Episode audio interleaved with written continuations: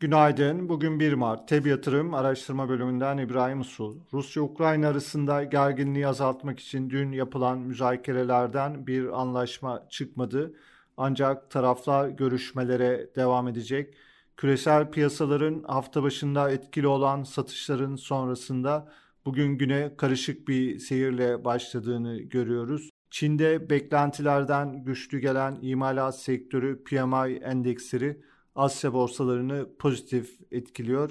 Amerika ve Avrupa endeksleri ise vadeli tarafta güne hafif satışlarla başladı. Jeopolitik endişeler sürmekle birlikte Rusya-Ukrayna arasında müzakerelerin devam edecek olmasının küresel piyasalar üzerinde satış baskısının bir miktar durulmasını sağladığını görüyoruz.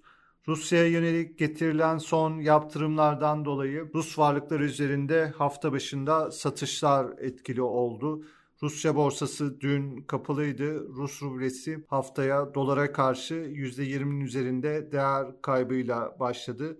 Bu sabah da ruble üzerinde satışlar etkili. Emtia fiyatlarında yükseliş eğiliminin sürdüğünü görüyoruz. Brent tipi petrol 100 dolar sınırında. Bugün Amerika ve Avrupa tarafında Şubat ayına ilişkin imalat sektörü PMI endeksleri açıklanacak. Küresel piyasalar üzerinde kısa süreli etkileri olabilir.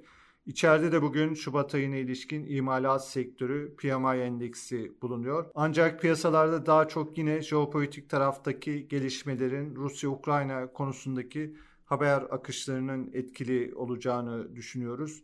Borsa İstanbul tarafında da haftaya küresel etkiyle satıcılı bir başlangıç gördük. Bugün piyasanın güne olumlu tarafta başlamasını öngörüyoruz. Güne başlarken Asya borsalarında gözlenen yükselişlerin açılışı olumlu etkilemesi beklenebilir. BIST 100 endeksinde toparlanma hareketi içinde ilk etapta 2000 seviyesinin test edilmesini bekleriz.